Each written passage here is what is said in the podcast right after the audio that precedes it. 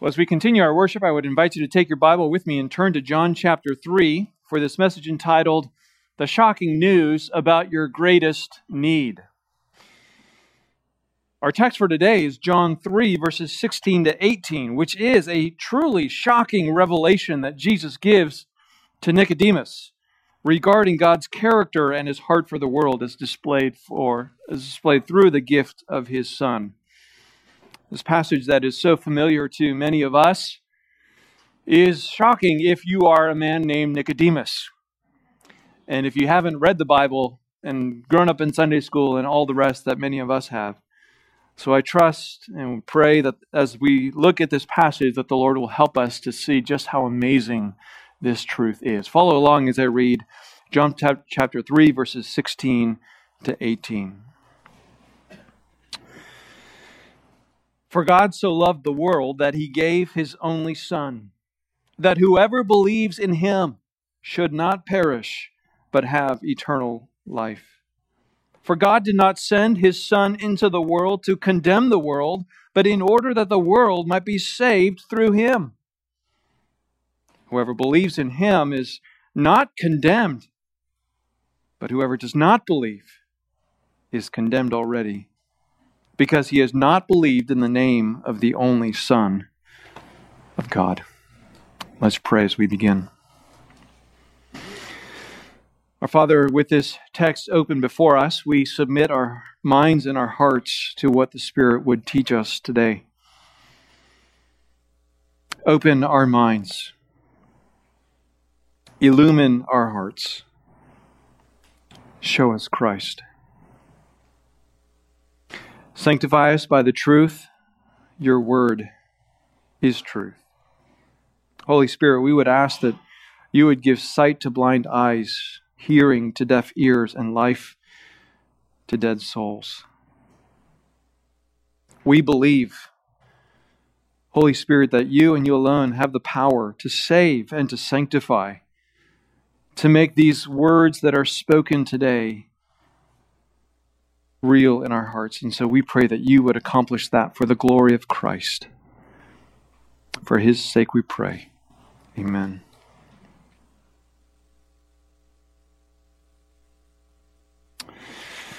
What do you need? Well, it depends, you might say. What do I need for what?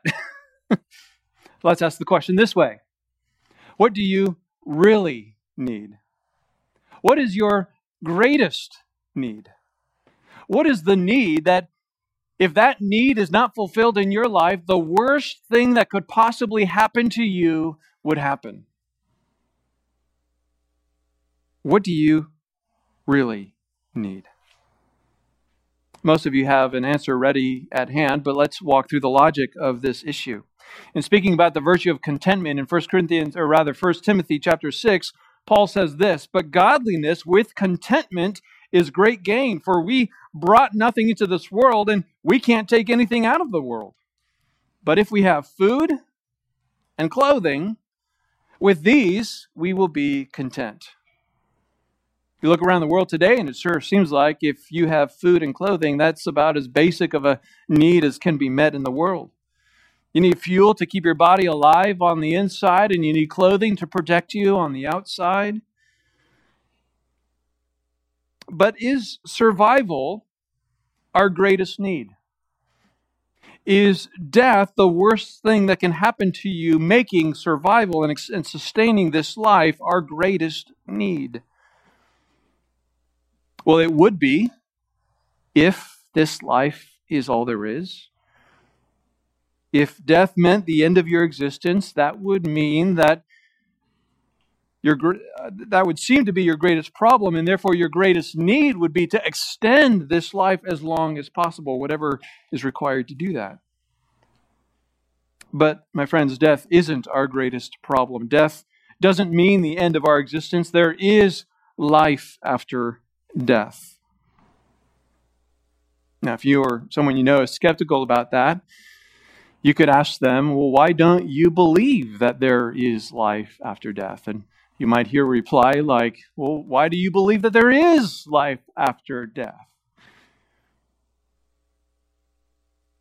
Your answer could be as simply as, well, there's there's been many people over the millennia who have died and been dead for days and hours, some of them even buried, and yet they were raised from the dead. So clearly they could not have gone out of existence. And you might hear the response, prove it. Now, you could respond in a number of different ways. You could say, well, what evidence would you accept? That would discern whether they're genuinely interested in the discussion. You could say, well, the way that I know the, there's life after death is because Jesus rose from the dead and he has powerfully transformed my life and I have a, a relationship with him. Or if you want, you could say something like, well, the resurrection of Jesus Christ is actually one of the most well attested facts of ancient history, so much so that it transformed the history of the world so much so that it's there, there's more and better evidence to the resurrection of Christ than that Plato and Aristotle ever existed. So, my friend, if you want to deny that Jesus rose from the dead, really the burden of proof is on you. Well, however that conversation goes, the fact is that Jesus rose from the dead, and, and since Jesus rose from the dead, that validates everything that he said and did.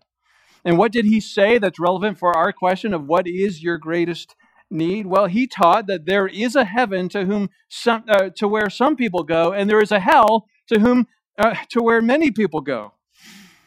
Getting all my pronouns mixed up here. and when you die, as this body is turning back into dust, you are going to be living forever, either in the glory of God or experiencing his wrath. If our greatest need must correspond to our greatest problem, and our life on earth is nothing but an infinitesimal fraction of our everlasting life, then it stands to reason that our greatest need and our greatest problem cannot be bound up in the confines of this life. As basic as our instinct is to live, it pales into comparison to considerations with what happens when we die. Well, Jesus not only taught that there is a heaven and there is a hell, and that we will find ourselves very much alive when we die in this body, he also taught that what happens to you when you die is not a decision that is made at the moment of death. It's a decision that's made in this life. The good news about that is that as long as you're alive on earth, you can do something about your eternity. The bad news about that is the moment you die, there is no second chance. But understand that what happens when you die is not up in the air until you or someone else makes a decision. It's, it's a very well known reality. And that's where we learn about our greatest problem. Our greatest problem, according to Hebrews 9:27, is this. It is appointed for man to die once, and after that comes the judgment. What will that judgment involve? Well, 2 Corinthians 5:10 says, "For we must all appear before the judgment seat of Christ, so that each one may receive what is due for what he has done in the body, whether good or evil." And the Apostle John had a vision of this judgment on the last day, which he described in Revelation 20 this way And I saw the dead, the great and the small, standing before the throne, and books were opened. Then another book was opened, which is the book of life. And the dead were judged according to what was in the books, according to what they had done. Now, before you breathe a sigh of relief, thinking that the books of your life will show that you've done enough to, to get a pass into heaven, you need to remember that you are not the one who sets the standard of good to which you will be held to account. God is. So if you want to know in advance what God thinks of you and how you're faring in this life, you would do well to consider what does God say? How, how does God view us? Well, we get a, a taste of that in Romans chapter 3, verses 10 to 12, where it says, None is righteous. No, not one. No one understands. No one seeks for God. All have turned aside, it says, together they have become worthless. No one does good, not even one. Set against the goodness and the righteousness of God, Scripture teaches in Isaiah 64 6 that what we consider to be our good and righteous deeds, God considers to be like cloths that are soiled in biological waste. What we consider to be good is repulsive to God. So here's the deal. Here's the deal. There's there might be all kinds of things that might be good and commendable about you that we would uh, uh, affirm as positive, but there are also facts that are true. Other facts, like Genesis 8:21 where God declares the universal truth of all people. He says the intention of man's heart is evil from his youth. That is what God knows to be true about you. And, and though we want to argue against that, we can't escape the reality of it. We naturally want to defend ourselves, but in defending ourselves, we actually prove the point because God says that that's true and we want to reject it. And that's evil. But, but we have no defense. You know this to be true about yourself. No one taught you how to lie, but you started lying before you could even talk. Did you do that? no one taught you how to steal, but you started taking things out of the hands of others while you were still in diapers. No one taught you to rebel, but you held spontaneous, violent protests when you didn't get what you wanted as a child. Though you were cute and cuddly, you are a liar, a thief, and a rebel at heart. And as you grew older, you didn't grow out of that. You simply became more sophisticated in your expression of your sin. You, you learned how to sin, or yeah, you learned how to sin so as not to get caught, or at least in a way that minimized the consequences.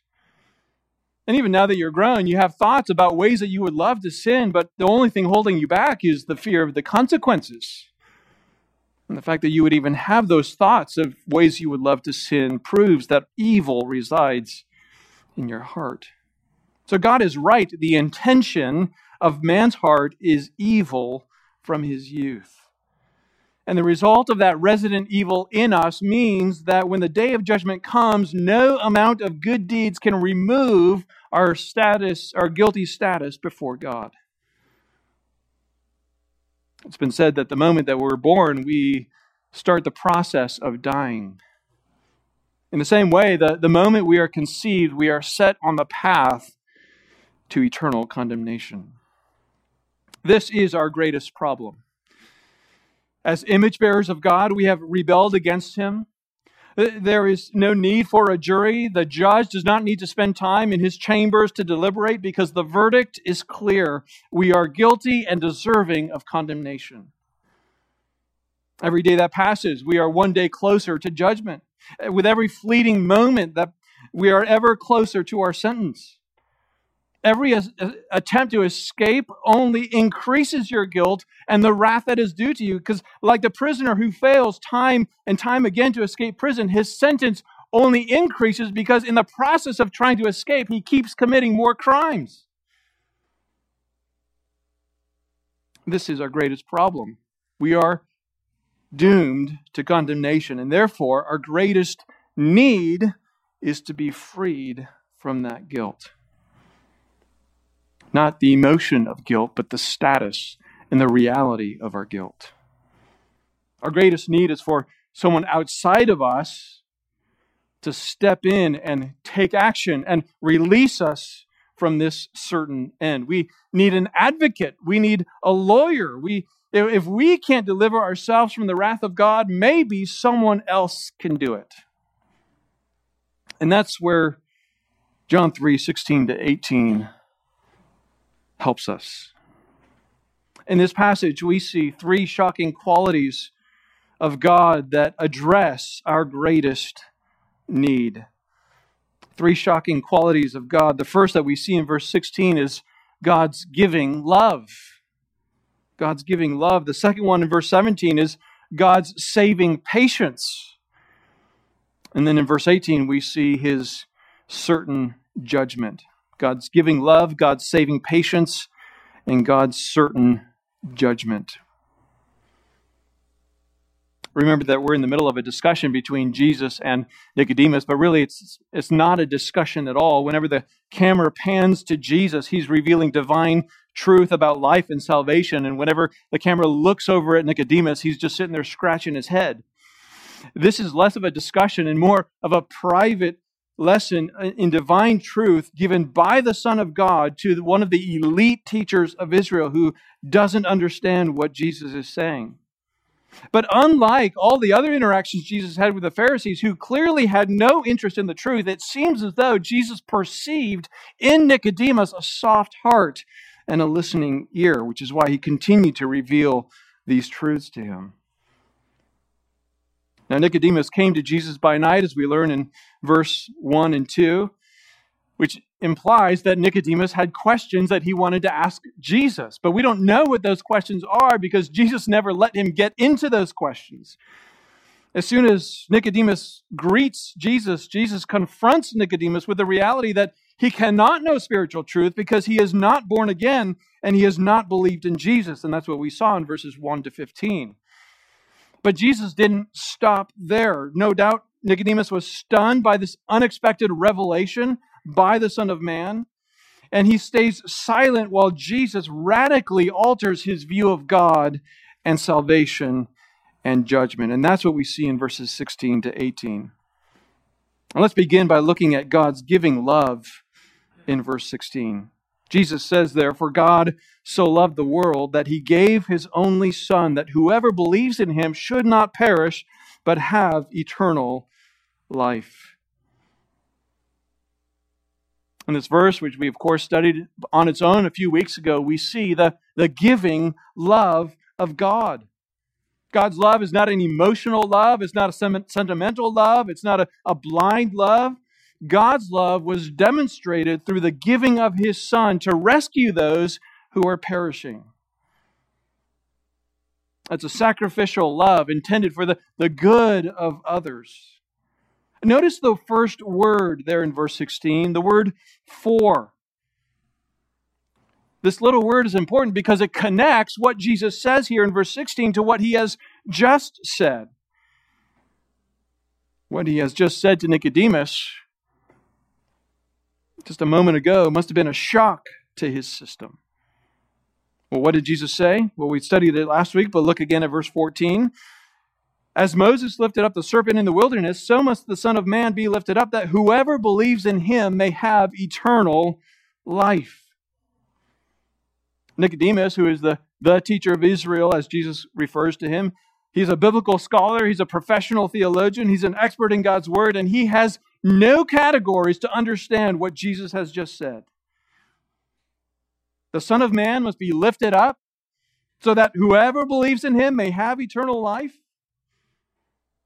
Those words put together in that way do not at all connect with what Nicodemus believes to be true about God and salvation. This is why Paul says in 1 Corinthians 1 that the word of the cross is a stumbling block to Jews because they cannot conceive of a crucified Messiah. But it's not just a crucified Messiah that they have a problem with. Nicodemus must have been confused by this statement whoever believes in him may have eternal life. And you can almost imagine Nicodemus responding back to Jesus Jesus, do you want to nuance that at all? Don't you mean whoever among the Jews believes in Jesus? Or do you really mean whoever? To appreciate the impact on these, of these words on Nicodemus, you have to understand that the Pharisees led the nation in ethnocentric and uh, racist thinking. They saw the world through the lens of Jew and Gentile. If you're a Jew, you are a chosen person of God. You're part of the people of God. If you are a Gentile, you are worse than a dog. In the mind of the Jew, to be a Gentile was so offensive to God that if you wanted to have favor with God as a Gentile, you first had to become a Jew through circumcision and ritual washings and submission to the law of Moses. After all, God chose Abraham, and through him and Isaac and Jacob, the Lord established the nation. The rest of the world was left worshiping their false gods, while Israel worshiped the one true and living God. The world, Gentiles, hated the Jews. And throughout the centuries, one nation after another mistreated and, and abused and attacked and conquered the people of God the Egyptians and the Assyrians and the Babylonians and the Greeks, and now the Romans were world powers that abused and conquered the nation. Then there were the smaller people groups like the Philistines and the Ammonites, the Edomites, the Moabites, and others who often attacked Israel, chipping away at their borders. Then there were the specific cities laid around the borders of Israel who are a constant sort of harassment. Cities like Damascus and Tyre and Sidon and Ashkelon and Gaza and Ekron and others. And because of the way that these nations brought harm to Israel, the Lord spoke through the prophets and pronounced judgment and condemnation on them. And Zephaniah 2 is just one example, other than what we read earlier in Nahum. But Zephaniah 2, it says, Gaza shall be deserted, and Ashkelon shall become desolate. Ashdod's people will be driven out at noon, and Ekron will be uprooted. Woe to you, inhabitants, uh, inhabitants of the coastland, you nation of the Cherethites! The word of the Lord is against you, O Canaan, land of the Philistines, and I will destroy you until no inhabitant is left. And it goes on and on and on to declare judgment on Israel's enemies.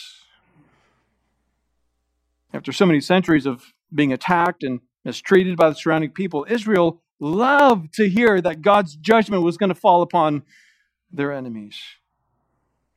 Sure, they knew that justice was coming upon them because of their own sin, but it's always easier to take discipline when you know your enemies are getting it worse, right? Well, the Lord, for his part, he had never expressed hatred for the nations, but Israel interpreted their status as the people of God as a sign that they were better than everybody else. The Lord had given to Israel the law the sacrifices and the covenants. No, no one else received those gestures of love and affection from God. The, the Lord didn't establish a, a relationship with any other nation but Israel. And yet Israel was attacked and persecuted and hated by the world. So that, what did they do? They, they repaid evil for evil and they returned the world's hatred with hatred.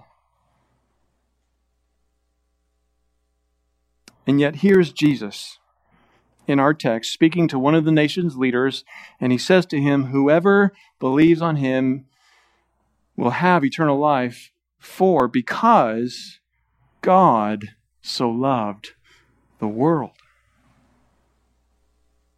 God doesn't have the hatred for the world that the Jews have. God loves the world. To, to one who as Nicodemus would be, who, who would never dream of spending time with a Gentile, being within more than just a few feet of a Gentile, with touching a Gentile, to hear that God loves the world, that is shocking. But there's more shocking news. What, what kind of love is this? It's a giving love. God gave his only Son. Now, the Old Testament has a view, as a doctrine, if you will, of the Son of God. Even though the doctrine of the Trinity was not made clear in the Old Testament, there are hints at it. You can consider the, the, the doctrine of the Son of God through just three simple passages.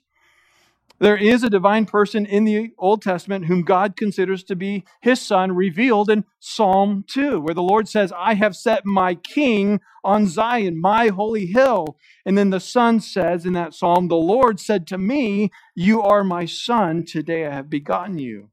So God's king, God's anointed one, is his son. And then David writes in Psalm 110, the Lord says to my Lord, literally, Yahweh says to my Adonai, Sit at my right hand until I make your enemies your footstool. So David's Lord, who is the coming king promised by God, lives in God's throne room until that time comes when he will be established as king on the earth. In other words, God's Son existed before he came into the world. And then the prophet Daniel writes in Daniel 7 I saw in the night visions, and behold, with the clouds of heaven there came like uh, one like a son of man. And he came to the Ancient of Days and was presented before him. And to him was given dominion and glory and kingdom that all peoples, nations, and languages should serve him. His dominion is an everlasting dominion which shall not pass away, and his kingdom one that shall not be destroyed. In other words, God's royal Son will have an everlasting kingdom. So God's Messiah, God's anointed one, pre existed, and he will live forever. And as you see in those passages, when the Old Testament speaks about the Son of God, it primarily focuses on his role as conqueror and king. That's what Israel expected the Messiah to be. That's what they hoped Jesus would be. You can understand then why the Jews rejected Jesus. They were looking for a commander, they were looking for a general, a, a ruler, a king. Jesus didn't exhibit any of those qualities as he went around teaching and healing. And then he uh, expressly rejected their attempts to make him king. So, what Jesus reveals here in verse 16 that the Jews didn't know is that the Son of God would serve multiple purposes. And his first and most important purpose was not to rule on the earth, but rather to rescue perishing souls. And if you think about it this way, if Jesus didn't do this first, when he comes as king, he would have no one to rule over because all would be in the lake of fire. When God gave his son, his son didn't fulfill the expectations of the people. And it wasn't enough for them to just ignore him and disbelieving him. They they couldn't simply walk away and disregard him. No, his extraordinary teaching and his miraculous power elevated their expectations. And so when their expectations came crashing to the ground, they hated him and they crucified him. Mark 15, 29 to 32 gives us the ability to hear the mocking words that Jesus heard as he hung on the cross. It says, Those who passed by derided him, wagging their heads and saying, Aha, you would destroy the temple, or rather, you who would destroy the temple and rebuild it in three days, save yourself and come down from the cross. So also the chief priests and the scribes mocked him to one another, saying, He saved others, he cannot save himself. Let the Christ, the King of Israel, come down now from the cross that we may see and believe. Oh, if they only knew. We're familiar with the song, Mary, Did You Know? I think someone should write a song, something like, Israel, If You Only Knew. We have some songwriters and poets in our congregation. Here's an idea for you. It may be out there, but I've never heard a song written about the people who mocked Christ as he hung on the cross. They, they twisted his words about destroying the temple in three days, or, or rather, destroying the temple, but he gave up the temple of his body to destruction in order to rescue them. They scoffed at him, the idea of rebuilding the temple in three days, and yet three days later he rose from the dead. They urged Jesus to save himself, but he hung on the cross to save them. They urged him to come down off that cross, but if he did that, they would perish forever. The priests and the scribes claimed that they would believe in him if he came down from the cross, but he did the greater work of rising from the dead, and they still did not believe in him. Though the Jews put Jesus to death out of hatred for him, Jesus, we know, was not a victim. He was, he was in complete control of that entire situation. The night before he died, he instituted the Lord's Supper, which we'll celebrate today. And as he passed around the bread, he said, This is my body, which is given for you. It's not taken, it's given. And then he, he passed around the wine and he said, Drink of it, all of you, for this is my blood of the covenant, which is poured out for the forgiveness, uh, for many, for the forgiveness of sins. Again, Jesus' life was, was not taken from him, he gave it so that by receiving and satisfying the just wrath of God upon himself, he could offer forgiveness and eternal life to sinners to those who are perishing. That's what we see there in verse 16. God's love is a giving love to save sinners. Next, we see God's saving patience in verse 17. Look at verse 17. It says, For God did not send his Son into the world to condemn the world, but in order that the world might be saved through him. Here, Jesus clarifies that the coming of the Son of Man, uh, Son of God, into the world has as its purpose not to condemn, but to save. Why would Jesus need to clarify this? I mean, he's already said that in verse 16. Well, as we've already seen, he needs to clarify this because Nicodemus and indeed all Israel expected the Messiah to come as a conquering king. They, they were looking for one to come to cast out the Romans out of the land, establish the throne in Jerusalem once again, and rule over Israel and in, indeed over all the world. Now, it's not hard to understand why they would think this. If you go back to Psalm 2, where the Lord says to the anointed king, You are my son, today I have begotten you, it goes on to say Ask of me, and I will make the nations your heritage and the ends of the earth your possession. You shall break them with a rod of iron and dash them in pieces with a, like a potter's vessel. And then again in Psalm 110, where David says, The Lord said to my Lord, Sit at my right hand until I make your enemies your footstool. When that time happens, when he makes his enemies his footstool, it says, The Lord is at your right hand. He will shatter kings on the day of his wrath. He will execute judgment among the nations filling them with corpses. He will shatter chiefs over the wide earth. Those and other passages created the expectation that the coming Messiah would conquer and rule and reign. And indeed, that day will come, but the Old Testament, what the Old Testament is less clear on, is what Jesus makes clear here. And that is that there is, again, more to the Messiah's work than conquering and reigning. And by clarifying this, Jesus really pulls together threads that the Old Testament let left loose. Earlier, I read from Zephaniah 2, where the Lord proclaims judgment upon Israel's enemies, the surrounding nations. But then, Zephaniah 3, we read this I will change the speech of the peoples to a pure speech that all of them may call upon the name of the Lord and serve him with one accord. From beyond the rivers of Cush, my worshippers, the daughter of my dispersed ones, shall bring my offering. You think of the Abrahamic covenant where the Lord tells Abraham that he will be a blessing for the nations. These passages tell us that those who are not of Israel will one day worship and serve the Lord. But the unanswered question in the Old Testament is how is that going to happen? How will the enemy of God's people and of God Himself turn to the Lord? How will the nations who are so lost in their idolatry turn to the one true and living God? Well, Jesus gives us that answer. And it's verse 17. God did not send his Son into the world to condemn the world, but in order that the world might be saved through him. God provided a Savior who would not just be a political and military leader of Israel, but who would save people from every tribe and tongue and nation and, and, and language from the wrath of God. The one day God will bring justice on his enemies. He would first come to offer salvation, to offer forgiveness and freedom from the wrath of God and the penalty of their sin. This too is not new, but the Jews forgot and didn't understand this truth.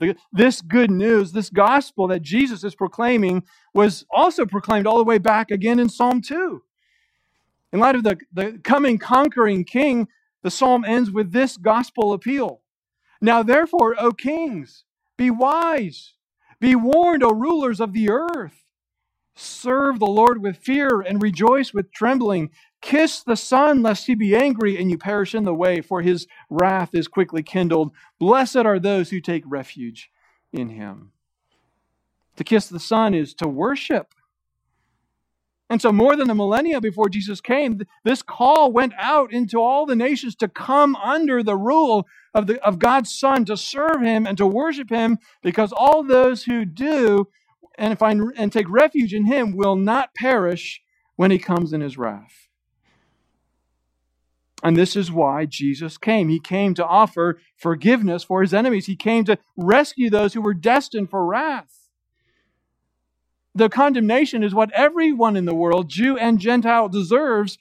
Jesus came so that anyone who believes on him would not perish but have eternal life. Now, it's in this that we see the saving patience of God. Do you know that God is not obligated to offer salvation? Do you know that God is obligated by virtue of his justice to exercise his wrath against sin? Do you know that God is obligated by virtue of his promises to condemn, to bring his just wrath on the earth.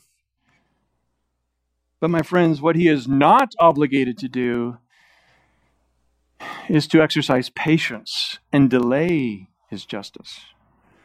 More than that, what he is not obligated to do is to offer salvation. And even more than that, what he is not obligated to do is to give his own son as the substitute to receive justice on behalf of those whom he saves.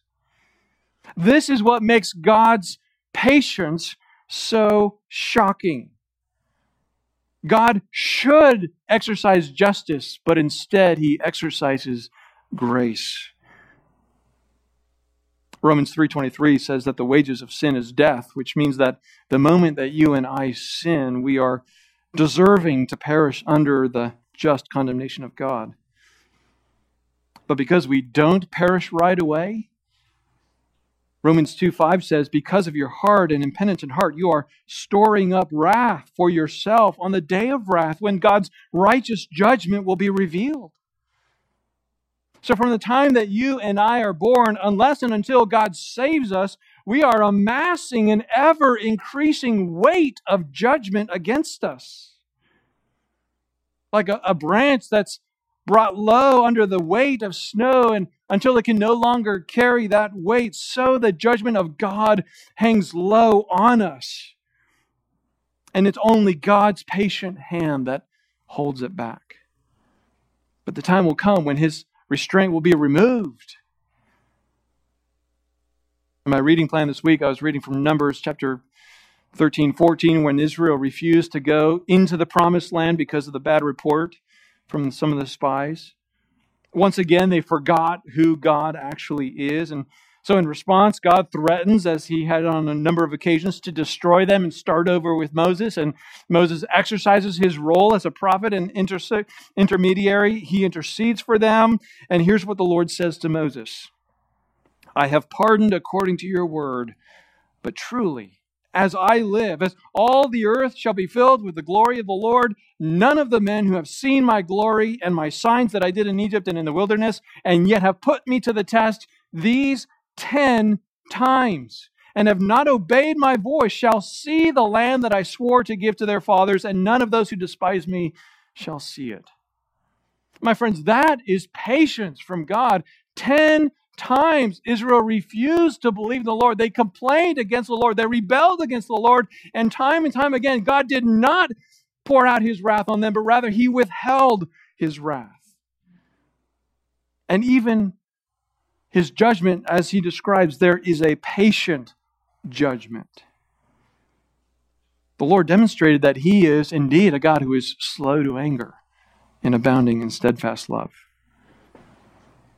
But make no mistake, though God is a God of slow to anger, that doesn't mean he's obligated to postpone judgment. I mean, just two chapters later, we read about the rebellion of Korah and his rebellion against Moses and how the Lord judged Korah and his family in the presence of the whole nation by opening up the earth under them, swallowing up him and his family and all his possessions.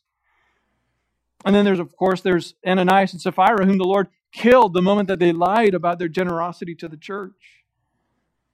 God is always fully within his rights, fully aligned with justice, and always capable of bringing judgment instantly against sin. but there are times, in fact, we should say most times, when he chooses out of his grace to be patient. And why is he patient? Why does he show kindness by withholding judgment for a time? Well, there are all kinds of reasons, of course, in the mind of God, but first of all, human history would have ended with Adam and Eve if God was not patient. But there's an even greater reason given to us in 2 Peter 3 9. Speaking of God's judgment, it says, The Lord is not slow to fulfill his promise, as some count slowness, but is patient toward you, not wishing that any of you should perish, but that all should reach repentance. So God's patience is designed to give you more opportunities to repent. To those who think they can sin with impunity without consequences, Paul writes in Romans 2 3 to 4 Do you suppose, O man, that you will escape the judgment of God? Or do you presume on the riches of his kindness and forbearance and patience, not knowing that God's kindness is meant to lead you to repentance?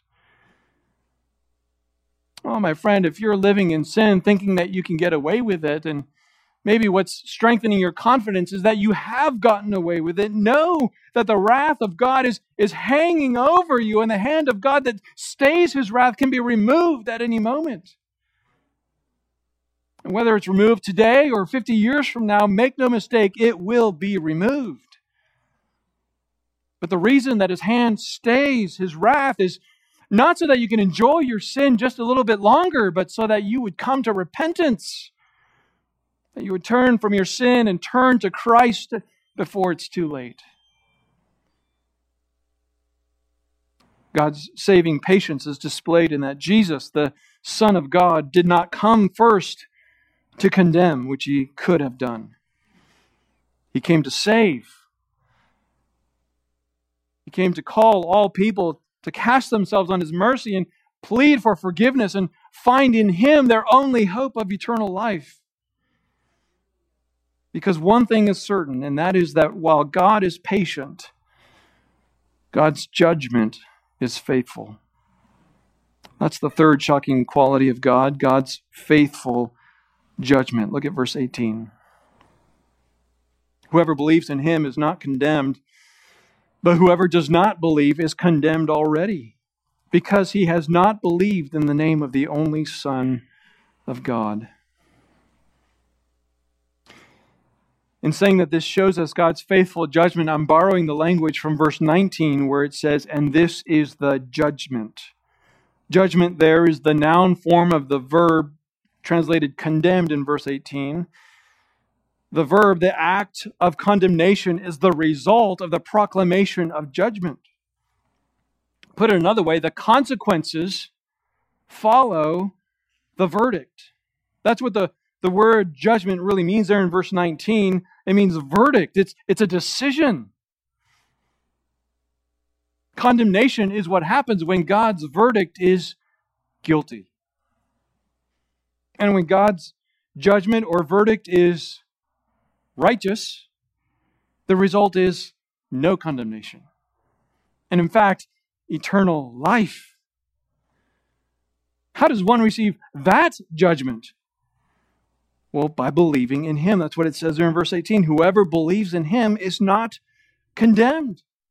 The only way to escape condemnation is to believe in him, to believe in the Lord Jesus Christ.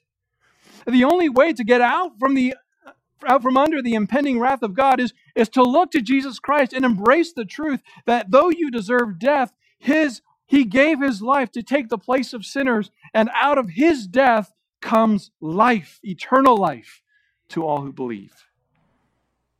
Now, notice the verb tense there whoever believes in him is not condemned. Notice that it does not say will not be condemned, but is not condemned. This means that this is not a future promise. This is a present reality. This is why Paul says in Romans 8, therefore, there is now no condemnation for those who are in Christ Jesus.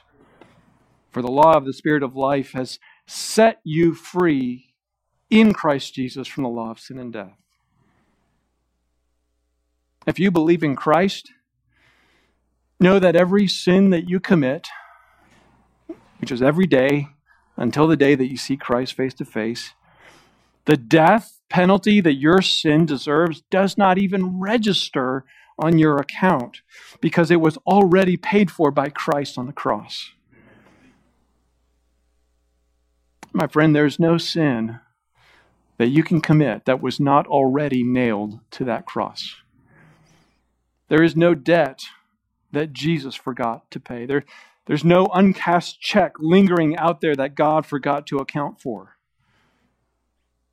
All the accumulated justice due to you for your sin, past, present, and future, has been poured out on Christ on the cross.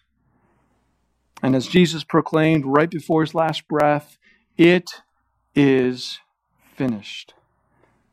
He drank the full cup of God's wrath down to the last drag, such that there is no wrath left for you. There's only grace and mercy and love if you've believed in the Lord Jesus Christ and given your life into his hands. In this great exchange where your sin was placed on Christ, God's faithful judgment on you, the believer, is that now you are righteous in Christ and therefore free from condemnation. If you believe on Christ, know that that is true for you today. But there's another faithful judgment that God makes. For you who do not believe in the name of the Son of God, in Jesus the Christ, you are found guilty. Look at the second part of verse 18. But whoever does not believe, he says, is condemned already because he has not believed in the name of the only Son of God. Notice that this too is in the present tense. It does not say that you will be condemned, so have fun now before that happens.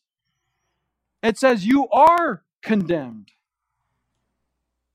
This is not just conveying the, the certainty of your future condemnation, it conveys that your sentence has already begun.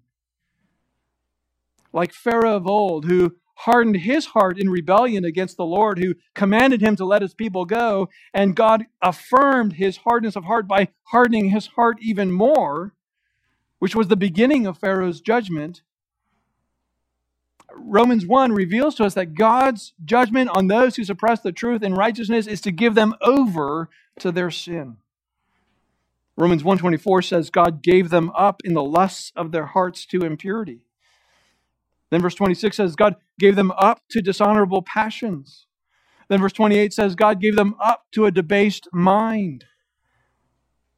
Listen, just as sanctification is a progressive reality which is not fully realized until we see Christ, so is condemnation. If you reject Christ now, do not think that someday down the road you can just as easily turn to Christ. Because the further you go down the path of sin, the harder your heart gets and the more calloused you will be against the truth.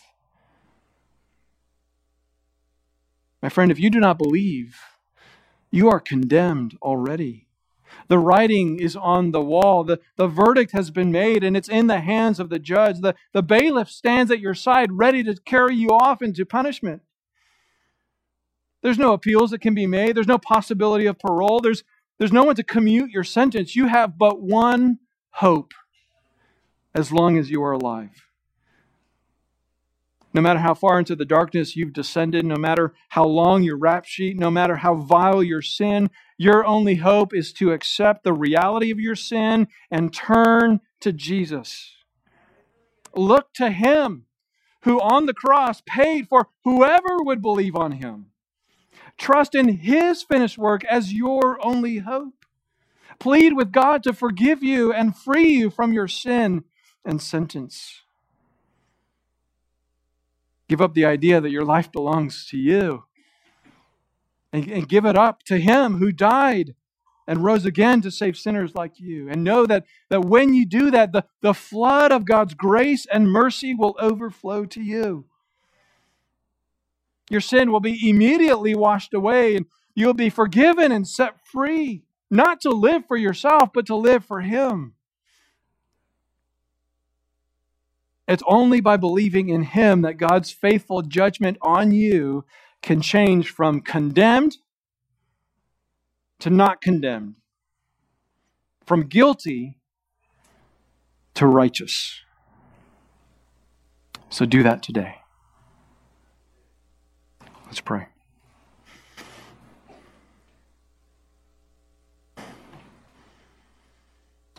As we pray, the men can come to prepare for the Lord's Supper.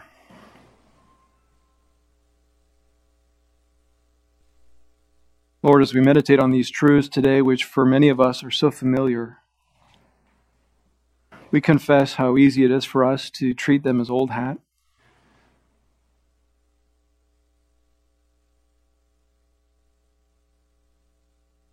To think of them with such light consideration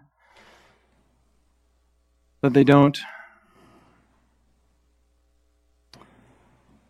they don't push us to live for you in greater ways. We so often forget these truths, and so we, we fall back into patterns of sin.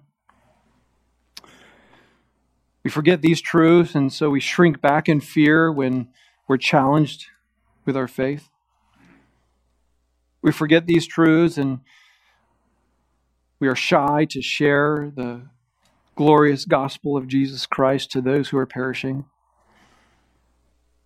Lord, for us who have believed, cause us to see these things afresh in our hearts, to remember that we were perishing, we were lost, we were destined for condemnation, and that there was nothing that we could do to change our path, and yet you came to save us. You came to deliver us and to forgive us. You came to take the, the wrath that was due to us upon yourself.